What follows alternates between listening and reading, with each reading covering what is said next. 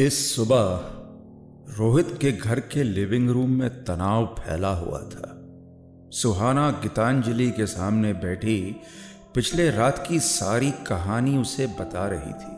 वहीं पास बैठा रोहित बस किसी शून्यता में नज़रें गड़ाए हुए था।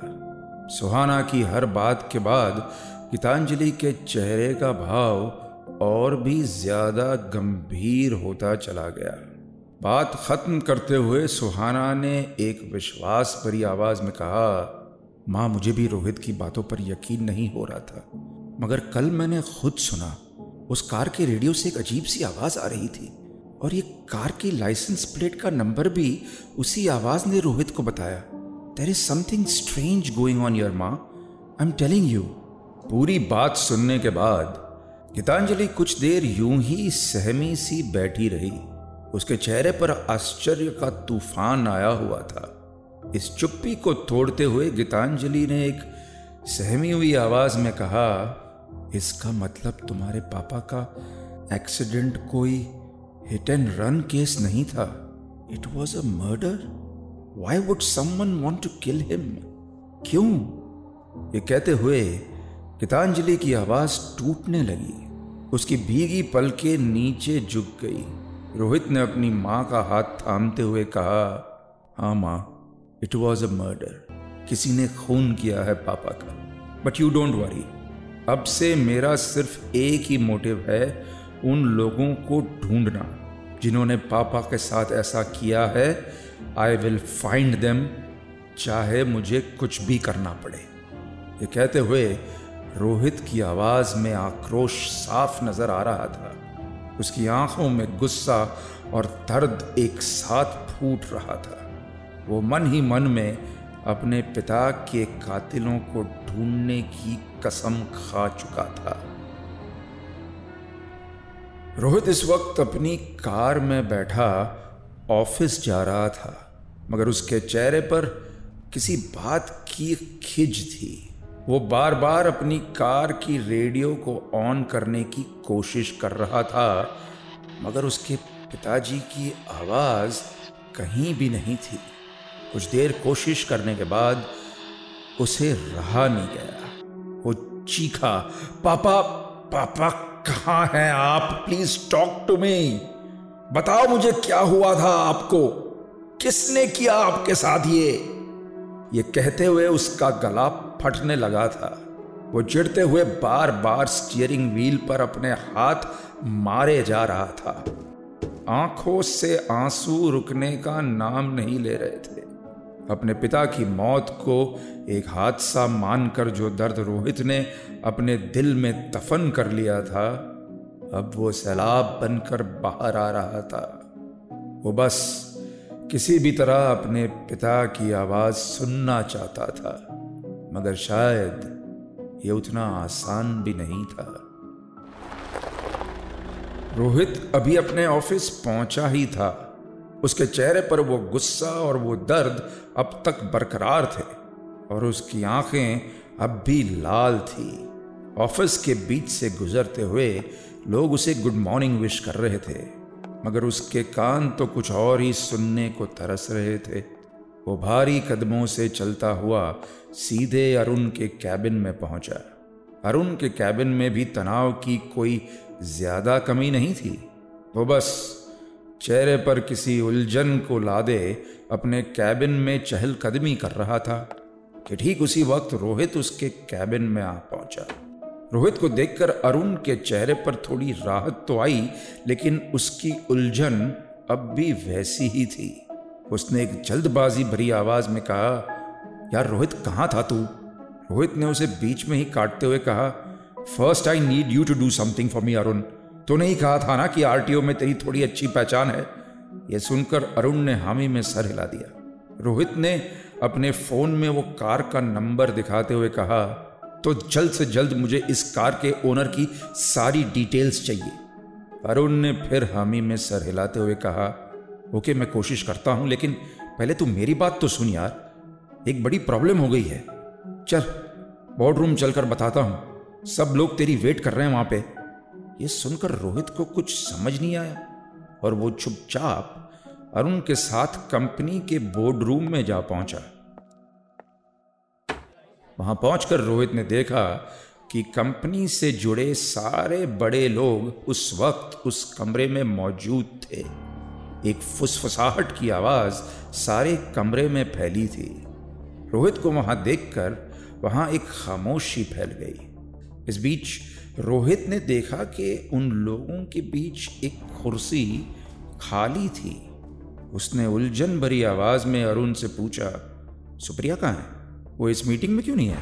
अरुण ने एक हल्की आवाज़ में कहा, Rohit, Supriya Singh has decided to leave this company वो हमारी कंपनी के सारे शेयर्स बेचकर मिश्रा प्रॉपर्टीज़ जैसी ही एक दूसरी फर्म खड़ी कर रही है। ये सुनकर रोहित को बड़ा अजीब लगा। वो कुछ कह पाता, उसके पहले ही अरुण ने बात को आगे बढ़ाते हुए कहा, और तो और वो सिर्फ़ कंपनी ही नहीं छोड़ रही। हमारे सबसे बड़े clients Vedanta group and companies को भी अपने साथ लेकर जा रही है। ये सुनकर रोहित के चेहरे का गुस्सा दोबारा तो लौट आया। उसने चीखते हुए कहा what how can she do that just just not right I will not let do that उस बोर्ड रूम में बैठा हर शख्स चुप था। अरुण ने गहरी सांस लेते हुए कहा, मैंने लीगल डिपार्टमेंट में बात की है। उसका यह डिसीज़न किसी भी तरह से गलत नहीं है। There is nothing in legal in it इस कंपनी से जुड़े रहना या छोड़कर जाना उसका खुद का फैसला है ये सुनकर रोहित का गुस्सा अब आसमान छू चुका था। उसे समझ नहीं आ रहा था कि आखिर अब वो करे तो क्या करें। उसने एक हारी हुई आवाज़ में कहा, पर वो ऐसा कर क्यों रही है? वाई लेकिन इसका जवाब वहाँ बैठे किसी इंसान के पास नहीं था। रोहित कुछ देर वहीं खड़ा रहा और फिर वहाँ से बाहर चला गया। अरुण बस उसे ऐसे ही जाते देख रहा था। रोहित की ज़िंदगी पहले ही परेशानियों के समंदर में तैर रही थी और अब एक नई परेशानी उसके सामने आकर खड़ी हो गई थी। इस वक्त गीतांजलि के कमरे में एक सुबकती हुई आवाज़ गूंज रही थी और ये आवाज़ गीतांजलि की ही थी। अपने हाथों में ओमकार के फेवरेट कोट को लिए, वो बस रोए जा रही थी। अपने हस्बैंड की मौत का कारण उसे बार बार तोड़ रहा था। और अब उनके चले जाने के बाद, वो सिवाय आँसू बहाने के और कुछ भी नहीं कर सकती थी। सामने बैठी सुहाना, मजबूरी की बेड़ियों में जकड़ी बैठी थी। वो जानती थी कि इस वक्त दिलासा देने के अलावा वो कुछ भी नहीं कर सकती। गीतांजलि ने खुद को थोड़ा संभालते हुए कहा, जब ये सब हुआ था, अगर हम तभी कुछ पता करने की कोशिश कर लेते तो आज ओमकार के मर्डरर्स जेल में होते but now it's too late अब हम कुछ भी नहीं कर सकते। कौन हमारी बात का यकीन करेगा कि रोहित को उसके पापा ने आकर उस कार का नंबर बताया? कौन हमारी बात मानेगा कि वो रेडियो से? ये कहते ही गीतांजलि का गला फिर भर आया। उसकी पकड़ अब उस कोट पर और ज़्यादा हो गई थी। सुहाना ने थोड़ी धीमी आवाज़ में कहा, माँ, पापा इतने अच्छे आदमी थे, किसी से दुश्मनी नहीं थी उनकी। इसलिए उनकी डेथ के वक्त किसी ने सोचा ही नहीं कि यह मर्डर हो सकता है। ये सुनते ही गीतांजलि एक पल को शांत सी हो गई। कुछ तो था जो उसके मन में चल रहा था। उसने आवाज़ में थोड़े गुस्से के साथ कहा, हर इंसान का कोई ना कोई दुश्मन होता है, और इनके दुश्मनों के बारे में तो तुम जानती ही हो।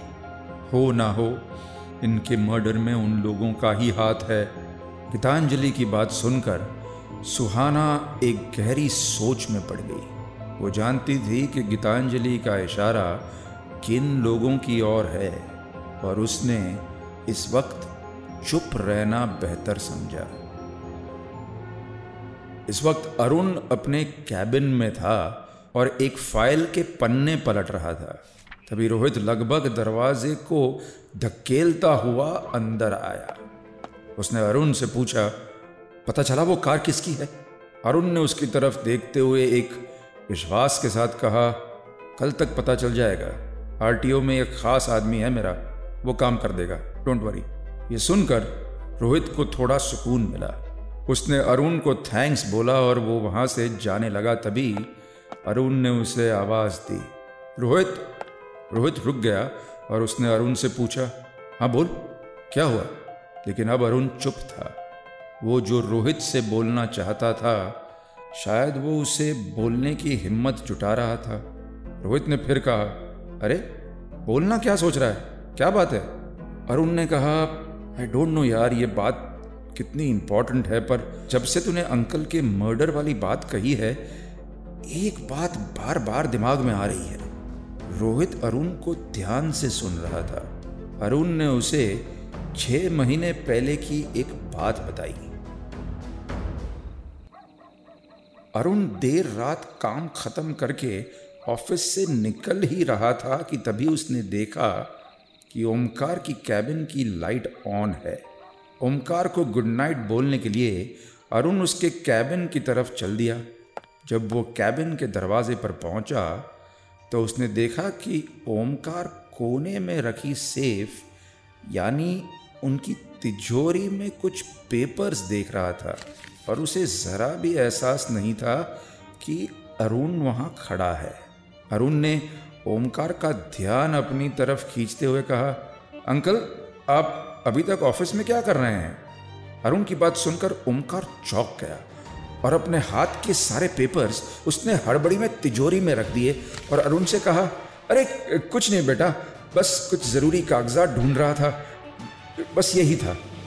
अरुण को ओमकार का ये बिहेवियर थोड़ा अजीब लगा, पर उसने तब कुछ कहा नहीं और वो वहाँ से चला गया। अरुण ने रोहित से कहा, Rohit I am not sure पर मुझे लग रहा है अंकल मुझसे कुछ छुपा रहे थे उस दिन। रोहित ने अरुण की सारी बात सुनी, पर वो कुछ बोला नहीं। कुछ देर वो वहीं खड़ा रहा और फिर वहाँ से चल दिया। रोहित अभी ओमकार की उसी तिजोरी के सामने बैठा था। उसने सिक्योरिटी नंबर डालकर वो तिजोरी खोली और उसमें रखे पेपर्स देखने लगा। वहाँ ज़्यादातर काम से जुड़ी कुछ फ़ाइल थी। रोहित एक एक करके सारी चीज़ें देख रहा था, मगर अभी तक उसे ऐसी कोई चीज़ नहीं दिखी जो किसी अजीब बात की तरफ़ इशारा करती हो। रोहित आखिरी फ़ाइल देखकर तिजोरी का दरवाज़ा लगा रहा था कि तभी उस फ़ाइल में से एक फ़ोटो नीचे गिरा। रोहित ने वो फ़ोटो उठाया और वो हैरानी से उससे देखता रह गया। उस फ़ोटो में उसके पापा किसी और औरत के बगल में खड़े थे। उसका हाथ थामे खड़े थे। वो दोनों हंस रहे थे, खुश लग रहे थे और उन दोनों की इस किस्म की फोटोग्राफ देखकर रोहित के मन में हज़ारों ख्याल उमड़ रहे थे। कई इमोशंस हावी हो रहे थे और उसमें से जो सबसे ज़्यादा भारी ख्याल था वो शौक और परेशानी का था। वो उस फ़ोटो को साथ लेकर तेज कदमों से उस कैबिन के बाहर चला गया। रात हो चुकी थी। सुहाना इस वक्त लिविंग रूम में बैठी टीवी के चैनल बदल रही थी। तनाव के इस माहौल में वो खुद का मन भटकाने की पूर ज़ोर कोशिश कर रही थी, मगर उसकी हर कोशिश बेकार थी। एक खिज के साथ उसने टीवी ऑफ़ ही किया था कि तभी घर का दरवाज़ा खुला और रोहित धीमे कदमों से चलते हुए घर के अंदर आ गया। दिन भर की थकान उसके चेहरे पर साफ़ नज़र आ रही थी। उसे देखते ही सुहाना ने एक फ़िक्र भरी आवाज़ में कहा, आज काफ़ी लेट हो गए। ऑफ़िस में काम ज़्यादा था क्या? मगर रोहित के मन में तो कुछ और ही चल रहा था। उसने जैसे सुहाना को वो सवाल सुना ही नहीं। सुहाना ने एक बार फिर उसी आवाज़ में पूछा, क्या हुआ रोहित? सब ठीक तो है ना? ये सुनकर रोहित का ध्यान कुछ टूटा। उसने एक नज़र सुहाना की ओर देखा और बिना कुछ बोले ही अपने लैपटॉप बैग से वो फ़ोटो निकालकर सुहाना को थमाते हुए कहा, ये फ़ोटो मुझे पापा की सेफ़ से मिली। इसमें पापा के साथ जो औरत है, तुम जानती हो इस? सुहाना ने एक नज़र उस फ़ोटो पर डाली और उसके चेहरे का रंग उड़ गया। वो कुछ देर बस ऐसी ही बैठी रही और फिर आसपास नज़र घुमाते हुए सुहाना ने एक सहमी हुई आवाज़ में कहा, Rohit let's go to the bedroom ये बात हम यहाँ नहीं कर सकते। रोहित को सुहाना का ये रिएक्शन कुछ समझ नहीं आया और वो बस चुपचाप सुहाना के पीछे पीछे बेडरूम में जाने लगा। सुहाना और रोहित अब आमने सामने खड़े थे। कई मिनट बीतने के बाद भी सुहाना चुप्पी साधे हुई थी। रोहित से रहा नहीं गया और उसने थोड़ा ज़ोर देते हुए कहा, सुहाना, आखिर बात क्या है? तुम जानती हो इस औरत को? हाँ या ना? ये सुनकर सुहाना ने हामी में सर हुए कहा हाँ जानती हूँ, पर मुझे माँ ने कसम दी थी कि इसके बारे में मैं किसी को भी ना बताऊँ स्पेशली तुम्हें। ये सुनकर रोहित को समझ नहीं आया। वो कुछ कह पाता, उसके पहले ही सुहाना ने बात को आगे बढ़ाते हुए एक गहरी सांस लेकर कहा बट आई थिंक कि अब अब you deserve to know this अब जब पापा हमारे बीच नहीं रहे शायद मैं वो कसम तोड़ सकती हूँ। रोहित इस बीच पूरे वक्त बस सुहाना को देख रहा था। सुहाना ने अपनी नज़रें झुकाते हुए कहा, अपर्णा नाम है इसका। आगे क्या होगा?